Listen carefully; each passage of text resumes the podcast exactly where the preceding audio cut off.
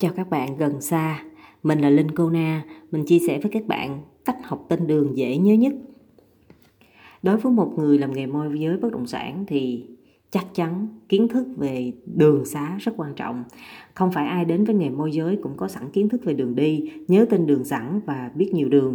Đây là điểm yếu của không ít bạn đang làm mảng nhà phố, thổ cư, đặc biệt là những bạn mới vào nghề. Chắc chắn đi nhiều sẽ biết nhiều, nhưng để nhớ bạn cần phải học, không thể tự nhiên bạn nhớ một cách có hệ thống. Vậy bạn cần làm gì để nhớ tên đường? Nhắc là, nhắc tới tuyến đường đó, bạn liên kết hẳn ra những tuyến đường lân cận. Trong đầu bạn hình thành ngay một sơ đồ đường đi từ địa điểm này đến địa điểm kia một cách nhanh chóng nhất. Hơn nữa, học không phải vài ngày mà phải vài tháng trồng trả vừa đi vừa hệ thống. Cụ thể một vài cách làm như sau. Đầu tiên, bạn nên học kiến thức tổng thể trong một quận trước, quận đó có bao nhiêu phường, phường nào giáp tranh với phường nào, hãy ghi nhớ những tuyến đường lớn, trọng điểm của phường đó. Bạn hệ thống tất cả kiến thức bạn học bằng việc viết lại kết hợp với vẽ sơ đồ phát thảo, ghi chú hẳn thành một quyển sổ riêng, chỉ để học tên đường lúc rảnh rỗi. Chưa có khách hàng, tự bạn ngồi vẽ ra bản đồ, nhớ được bao nhiêu, vẽ ra bấy nhiêu. Bạn hệ thống trong quận đó có bao nhiêu tuyến đường, bạn chia ra những tuyến đường chính yếu, trọng điểm học thuộc tên trước, bạn có thể ghi tên những tuyến đường này vào từng tờ giấy ghi chú, lúc nào rảnh bạn lấy ra một tờ bất kỳ từ tuyến đường đó đến chỗ bạn đang ngồi. Trên thì đi đường nào, bạn tự giải những câu thắc mắc từ đơn giản đến phức tạp. Bạn tìm hiểu lịch sử về những tuyến đường trong quận, bạn đọc qua và hệ thống theo cách bạn nghĩ là dễ nhớ nhất, thông qua những câu chuyện dễ nhớ, dễ gần gũi nhất. Trước là bạn sẽ nhớ được tên, là sau là bạn hiểu thêm về kiến thức lịch sử, cũng rất bổ ích phải không? Bạn học từ phường trọng điểm nơi bạn muốn tập trung bán nhiều nhất, học phường đó trước bằng cách hệ thống đường lớn, đường nhỏ có trong phường đó. Tất cả những thông tin này bạn đều có thể tìm kiếm trên mạng, quan trọng là bạn có thời gian và muốn học hay không.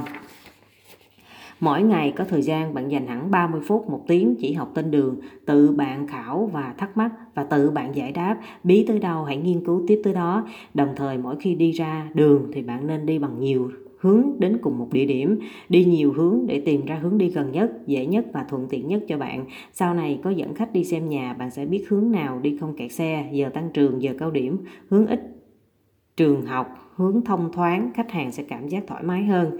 Bạn tự hệ thống những tuyến đường nào, các tuyến đường nào, tuyến đường nào song song nhau, tuyến đường nào một chiều một chiều đoạn giao giữa các tuyến đường.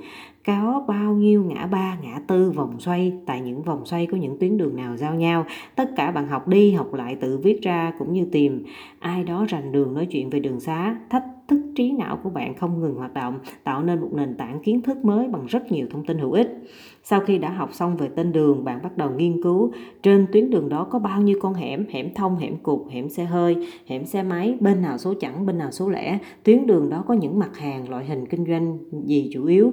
Bạn vừa đi vừa chụp hình ghi chép tỉ mỉ hệ thống lại, sau đó bạn tiếp tục nghiên cứu những con hẻm trọng điểm, hẻm khu dân trí cao, hẻm thường xuyên có nhà bán và cho thuê. Trong hẻm đó, căn nhà nào nổi bật nhất, hẻm thông ra đường nào, đầu hẻm có ai bán gì không, tạo mối quan hệ với cô dì, chú bác, đầu hẻm. Mỗi lần bạn đi ra, đi vô, chào hỏi, gật đầu, lâu lâu dừng lại hỏi thăm sức khỏe, tin tức chủ động giới thiệu bạn làm môi giới chuyên khu nào.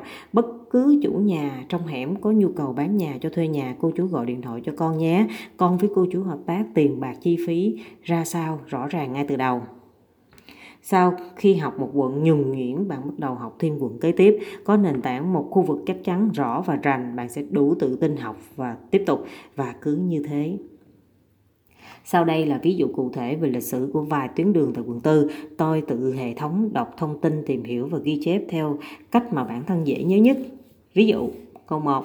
Nguyễn Khoái, ông là một vị tướng lĩnh thời Trần tham gia trận chiến Bạch Đằng, được Trần Hưng Đạo trực tiếp chỉ huy mang lại chiến thắng quân Nguyên Mông vang dội. Quê của ông ở Hải Dương từ nhỏ đã có sức khỏe phi thường, đó là về lịch sử của ông Nguyễn Khoái.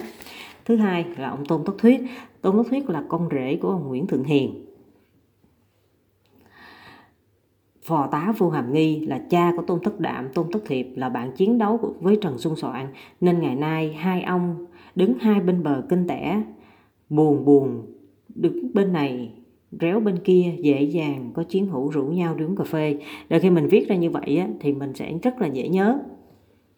Là Tôn Túc Thuyết thì quận 4 mà bờ kênh Kinh Tẻ thì bên kia là quận 7 vậy thì các bạn thấy đó nói tới ông tôn túc thuyết là các bạn đã nhớ đến ông là ông là à, con rể có con rể là nguyễn thượng hiền.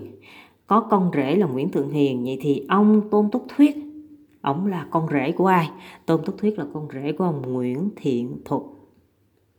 Câu số 3, Tôn Đảng, sinh năm 1046 là thuộc tướng của Lý Thường Kiệt. Ông là người nùng, tên thật là Tông Đảng. Đó là lý do vì sao mà ở Hà Nội có tên đường Tông Đảng, còn ở Sài Gòn là đường Tôn Đảng. Tham gia cuộc kháng chiến chống nhà Tống năm 1075 đến năm 1077. Thứ tư là ông Đoàn Văn Bơ, là ông mất năm 1958, quê ở Bến Tre. Ông là nhà hoạt động cách mạng. Đường Đoàn Văn Bơ được đặt tên từ ngày 4 tháng 4 năm 1985 bằng năm sinh với mình. Hoàng Diệu mất năm 1882 là quan nhà Nguyễn quyết tử bảo vệ thành Hà Nội trước thực dân Pháp tấn công vào năm 1882. Đó là lý do tại sao ở cửa Bắc ở Hà Nội có thờ hai ông đó là ông Hoàng Diệu và ông Nguyễn Tri Phương. Câu 6 là Ngô Văn Sở, là quê Bình Định, là bạn đồng môn với Bùi Thị Xuân, là một danh tướng nhà Tây Sơn, mất năm 1795 khi nói tới đồng môn với Bùi Thị Xuân, thì Bùi Thị Xuân là mình lại nhớ tới là Bùi Thị Xuân là là vợ của ai? Là vợ của ông Trần Quang Diệu. Câu 7 Nguyễn Tất Thành, chắc đây là tên ai cũng biết rồi, đây là tên của Bác Hồ ha. Đoàn Như Hài là mất năm 1335 ông may mắn được phụ tá vua Trần Anh Tông khi còn rất trẻ, chưa tới 20 tuổi ông được lòng thượng hoàng Trần Nhân Tông. Câu 9 Lê Văn Linh mất năm 1448 ông là thuộc thời nhà Lê Sơ là quan của ba triều đại nhà Lê liên tiếp đó là Lê Thái Tổ, Lê Thái Tông và Lê Nhân Tông. Nguyễn Thần Hiến mất năm 1914, ông thành lập quỹ khuyến du học hỗ trợ cho học sinh sang Nhật Bản, du học nhà cách mạng tiên phong trong phong trào Đông Du miền Nam. Đinh Lễ mất năm 1427, ông là một trong những vị tướng giỏi nhất của nghĩa quân Lam Sơn cùng thời với Nguyễn Xí và Lý Triện. Lê Thạch mất năm 1421, công thần khai quốc nhà Hậu Lê, ông là cháu và gọi Lê Lợi bằng chú, ông là con của Lê Học là anh trai của Lê Lợi. 13 là ông Lê Quốc Hưng, Lê Quốc Hưng tên thật là Bùi Quốc Hưng, ông là một trong 19 người có tên trong danh sách hội thề Lũng Nhai năm 1416. Nguyễn Từ Trường Tộ mất năm 1830 còn được gọi là thầy Lân, là một danh sĩ, một kiến trúc sư, một nhà cải cách xã hội Việt Nam thế kỷ thứ 19. Ông là người xây tu viện tại số 4 Tôn Đức Thắng. 15. Nguyễn Hữu Hào là cha của Nam Phương Hoàng hậu.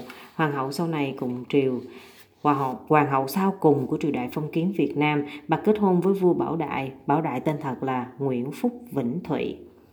Tất cả những thông tin bạn viết và tự học. Sau này khi có thời gian rảnh, bạn đọc lại cảm giác rất là ý nghĩa, như là cái lúc mà hiện tại bây giờ mình đang đọc cho các bạn nghe nè. Nhìn lại những ngày đầu bỡ ngỡ vào nghề môi giới, tên đường còn nói sai, không nhớ tên làm sao dám dẫn khách hàng đi xem nhà. Đến hôm nay bạn đã hoàn toàn khác, thay đổi hoàn toàn đã biết cách nói chuyện và hầu như đã thuộc hết mọi tuyến đường, đó chính là sự trải nghiệm giữa nghề và cuộc sống, ý nghĩa của nghề nằm ở đây. À, cảm ơn các bạn đã lắng nghe. Các bạn quan tâm về quyển sách thứ tư của Linh Cô Na, các bạn có thể liên hệ mình qua Zalo 0907 910 618. Cảm ơn các bạn.